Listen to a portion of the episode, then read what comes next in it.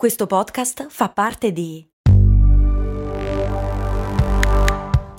Voice Podcast Creators Company. Se a volte ti senti così, ti serve la formula dell'equilibrio.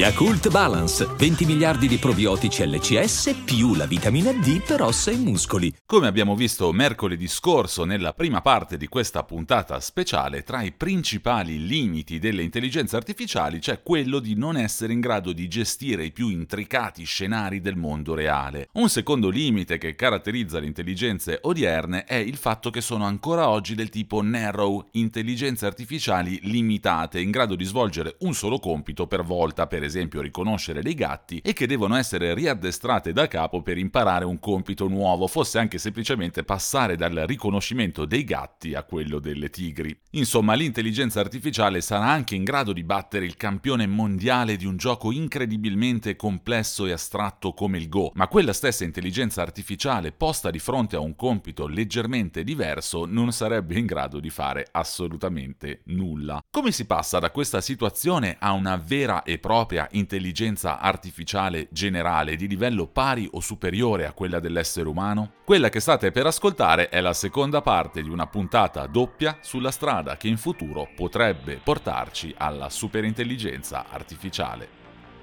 Sono Andrea Daniele Signorelli e questo è Crash, la chiave per il digitale.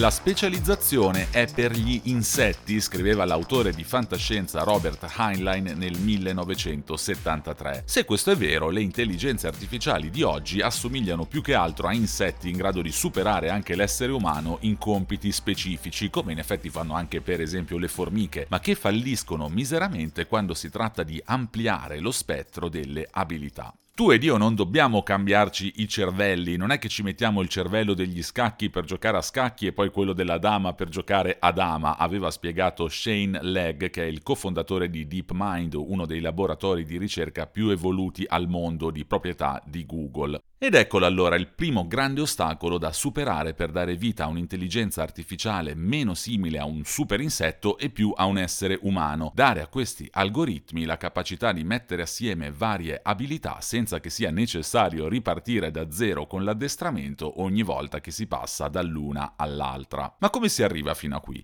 Beh, lasciando da parte gli scenari fantascientifici, quali strade stanno testando gli ingegneri informatici che a DeepMind in università come quella di Stanford senza dimenticare il ruolo sempre più importante della Cina lavorano veramente con l'obiettivo di creare un giorno un'intelligenza artificiale in grado di competere con l'elasticità del cervello umano? Se oggi le intelligenze artificiali hanno un enorme vantaggio quantitativo sull'essere umano, ovvero hanno la capacità di elaborare una mole di dati per noi neanche lontanamente gestibile, noi possediamo invece un vantaggio qualitativo che spesso viene riassunto tramite tre capacità tipiche dell'essere umano, tra loro parzialmente sovrapponibili, la generalizzazione, l'astrazione e il buonsenso. È fornendo agli algoritmi una di queste qualità che gli ingegneri informatici sperano di conquistare la pietra filosofale del XXI secolo, per l'appunto l'intelligenza artificiale generale, in inglese Artificial General Intelligence AGI.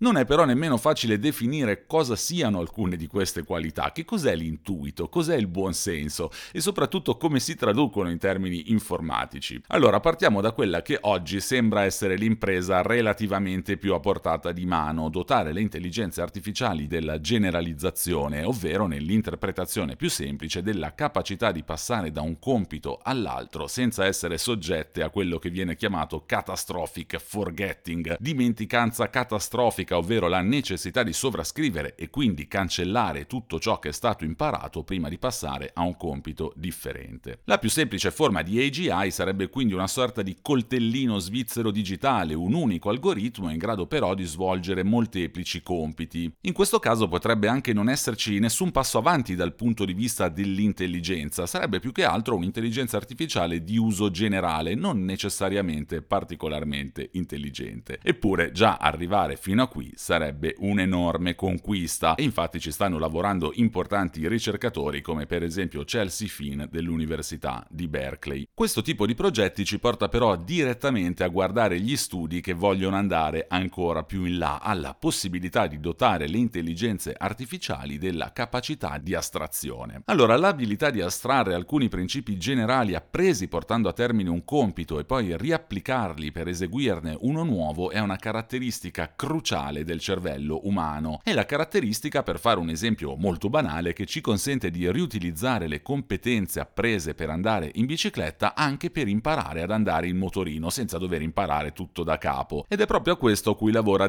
Demis Hassabis, che è il CEO di DeepMind, che sta studiando una tecnica nota appunto come transfer learning, ovvero trasferimento dell'apprendimento.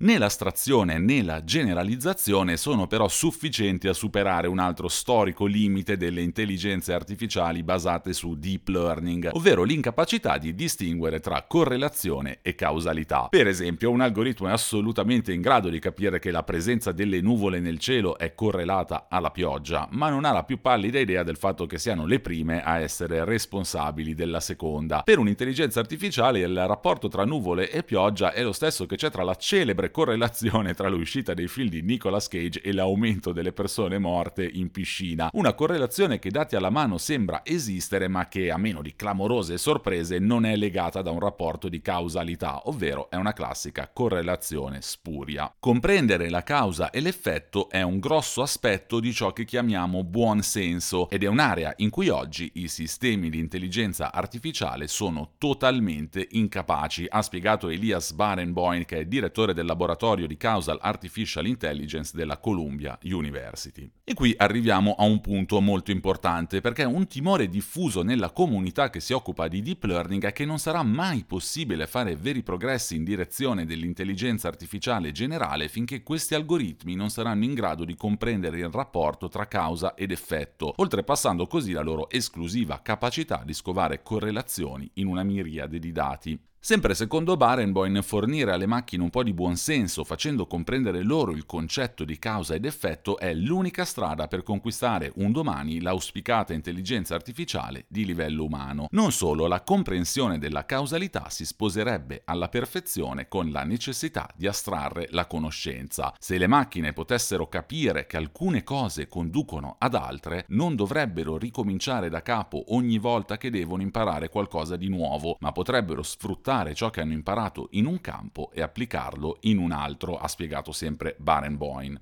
Tutti gli approcci trattati finora hanno soprattutto una cosa in comune, sono basati sulla tecnologia del deep learning. Ma è davvero possibile ottenere intuito, buonsenso e altre caratteristiche umane impiegando un metodo che comunque alla sua base è pura statistica? Secondo alcuni critici, tra cui il già citato Gary Marcus, la risposta è negativa. Un recente studio di DeepMind mira però proprio a mostrare come il deep learning e in particolare il reinforcement learning, in cui l'algoritmo riceve un premio quando fornisce la risposta corretta, possa essere sufficiente a raggiungere l'intelligenza artificiale generale.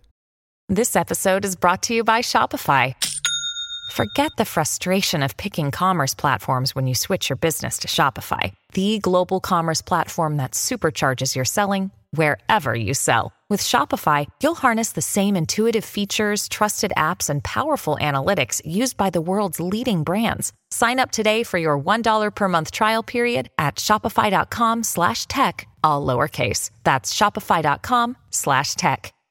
La ricompensa è sufficiente, è proprio questo il titolo di un paper sottoposto all'Artificial Intelligence Journal. Nel nostro articolo ipotizziamo che l'intelligenza e le sue abilità associate possano essere considerate dei risultati della massimizzazione della ricompensa. Di conseguenza la ricompensa è sufficiente per dare vita a comportamenti che esibiscono abilità studiate nell'intelligenza naturale e artificiale, compresa la conoscenza, l'apprendimento, la percezione, l'intelligenza sociale, il linguaggio, la generalizzazione e l'imitazione. In poche parole, l'idea è che solo attraverso la ricompensa che già oggi è insita negli algoritmi di deep learning sia possibile ampliare a dismisura le proprie competenze andando per l'appunto nella direzione di un'intelligenza artificiale generale. Siccome però l'argomento è parecchio complesso, proviamo a fare un esempio per capire meglio l'idea alla base delle affermazioni di DeepMind. Un esempio che ha come protagonista uno scoiattolo il cui obiettivo è minimizzare la fame. Da una parte le sue abilità motorie e sensoriali animali lo aiutano a individuare e raccogliere le nocciole quando il cibo è disponibile, ma uno scoiattolo in grado soltanto di trovare il cibo è destinato a morire di fame non appena questo diventa scarso. Ed è per questo, sempre per lo stesso obiettivo, che lo scoiattolo possiede anche la capacità di pianificazione, possiede anche la memoria necessaria a nascondere le nocciole e a recuperarle poi in inverno. In più, lo scoiattolo possiede le abilità sociali e la conoscenza necessaria ad assicurarsi che altri animali non gliele rubino. La ricompensa ricompensa di cui lo scoiattolo va in cerca è una sola, è quella che motiva tutti gli animali, noi compresi, restare in vita. I ricercatori di DeepMind spiegano però che quando delle abilità associate con l'intelligenza emergono come soluzioni per ottenere la ricompensa, esse ci forniscono una comprensione più profonda. In poche parole, la ricompensa che come abbiamo detto è già all'interno degli algoritmi di DeepMind è sufficiente per imparare a portare a termine un compito molto complesso apprendendo nel frattempo molte altre capacità utili utili appunto a raggiungere l'obiettivo dato. Ma insomma ciò significa che un algoritmo a cui venga data una missione abbastanza a lungo termine e dotato di sufficiente potenza di calcolo potrebbe automaticamente da solo conquistare un'intelligenza artificiale generale? Non è così semplice ovviamente perché il modo più generale e scalabile per massimizzare la ricompensa è quella di progettare agenti che apprendono tramite l'interazione con l'ambiente. Ed ecco c'è un altro punto estremamente importante perché è un'opinione diffusa tra gli esperti che l'interazione con l'ambiente un elemento fondamentale. I bambini, per esempio, imparano a conoscere il mondo percependolo, facendo domande e associando le informazioni ottenute con ciò che vedono, con ciò che toccano, con i suoni e con altre informazioni sensoriali, costruendosi così un modello sofisticato del mondo che permette, tra le altre cose, di navigare ambienti non familiari e di inserire ciò che hanno appreso e le esperienze fatte in un contesto più ampio, conquistando così intuito, buonsenso e tutto il resto. E quindi un robot intelligente dotato dei cinque sensi, del linguaggio e della capacità di mettere in relazione ciò che vede con ciò che tocca e così via potrebbe diventare intelligente come un essere umano? E tra tutte queste, qual è la strada migliore per arrivare a un'intelligenza artificiale generale? Apprendere nuove abilità senza rinunciare alle precedenti, comprendere il rapporto causa-effetto, generalizzare la conoscenza o forse un'unione che sembra ancora molto lontana di tutto ciò? E in ogni caso, ciò che potremmo conquistare seguendo questo percorso sarà davvero considerabile intelligenza o solo una sua pallida imitazione? E se invece un'autentica intelligenza artificiale possedesse caratteristiche radicalmente differenti da quelle dell'intelligenza umana? Sarebbe in effetti scorretto considerare la nostra intelligenza come l'unica forma possibile, tarpando le ali per così dire a possibili evoluzioni sconosciute dell'intelligenza artificiale. E lo stesso vale per la creatività, che ovviamente è un altro aspetto molto importante. Ecco, da questo punto di vista, gli algoritmi che si sono messi alla prova con compiti che prevedono anche creatività, come per esempio gli scacchi o il già citato Go, hanno compiuto mosse che ai nostri esperti sembravano errori e che i giocatori umani, anche più esperti, non avrebbero mai compiuto. Eppure queste mosse che sembravano veramente degli erroracci anche ai più grandi campioni si sono poi rivelate fondamentali nel portare le intelligenze artificiali alla vittoria storia. Sono comportamenti di questo tipo che hanno portato a parlare di intelligenze aliene, un termine che ovviamente non tranquillizza chi teme che questi sistemi possano un giorno rivelarsi un rischio esistenziale per la specie umana. L'idea che possa nascere un signore dei pupazzi come quello minacciosissimo visto in Ghost in the Shell dotato di coscienza e intelligenza elevatissima continua a restare pura e semplice fantascienza. Nonostante questo, ha spiegato Jane Wang di DeepMind, se le intelligenze artificiali in imparano ad addestrarsi da sole, ed è qualcosa che sappiamo essere già in grado di fare, è inevitabile che riescano a individuare tecniche di apprendimento a cui le persone non avrebbero mai pensato. L'indeterminatezza è per definizione qualcosa di inaspettato e la stessa idea di portare le intelligenze artificiali a fare qualcosa che non avevamo previsto significa che questa sarà sempre più difficile da controllare. E la stessa idea di portare l'intelligenza artificiale a fare qualcosa che non avevamo avevamo previsto, significa che questa sarà sempre più difficile da controllare. Per usare un paragone fatto da Jeff Clune, ingegnere informatico di OpenAI, osservare un'intelligenza artificiale all'opera è quasi come essere in grado di visitare delle culture aliene. I viaggi interstellari sono incredibilmente difficili, prosegue Clune, ma potenzialmente abbiamo la possibilità di creare delle intelligenze aliene per via digitale. Sono Andrea Daniele Signorelli e questo è Crash, la chiave per il digitale. Vi aspetto ogni mercoledì su tutte le piattaforme di podcast.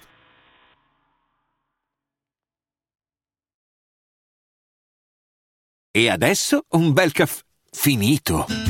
Perché rischiare di rimanere senza caffè quando puoi abbonarti a Caffè Borbone? Prezzi vantaggiosi, costi di spedizione inclusi, tante possibilità di personalizzazione e l'abbonamento lo sospendi quando vuoi. Decidi tu la frequenza, la qualità, scegli tra le cialde e capsule compatibili e crea il tuo mix di gusti e miscele. Mai più senza caffè con l'abbonamento Caffè Borbone. Tutte le info su caffèborbone.com.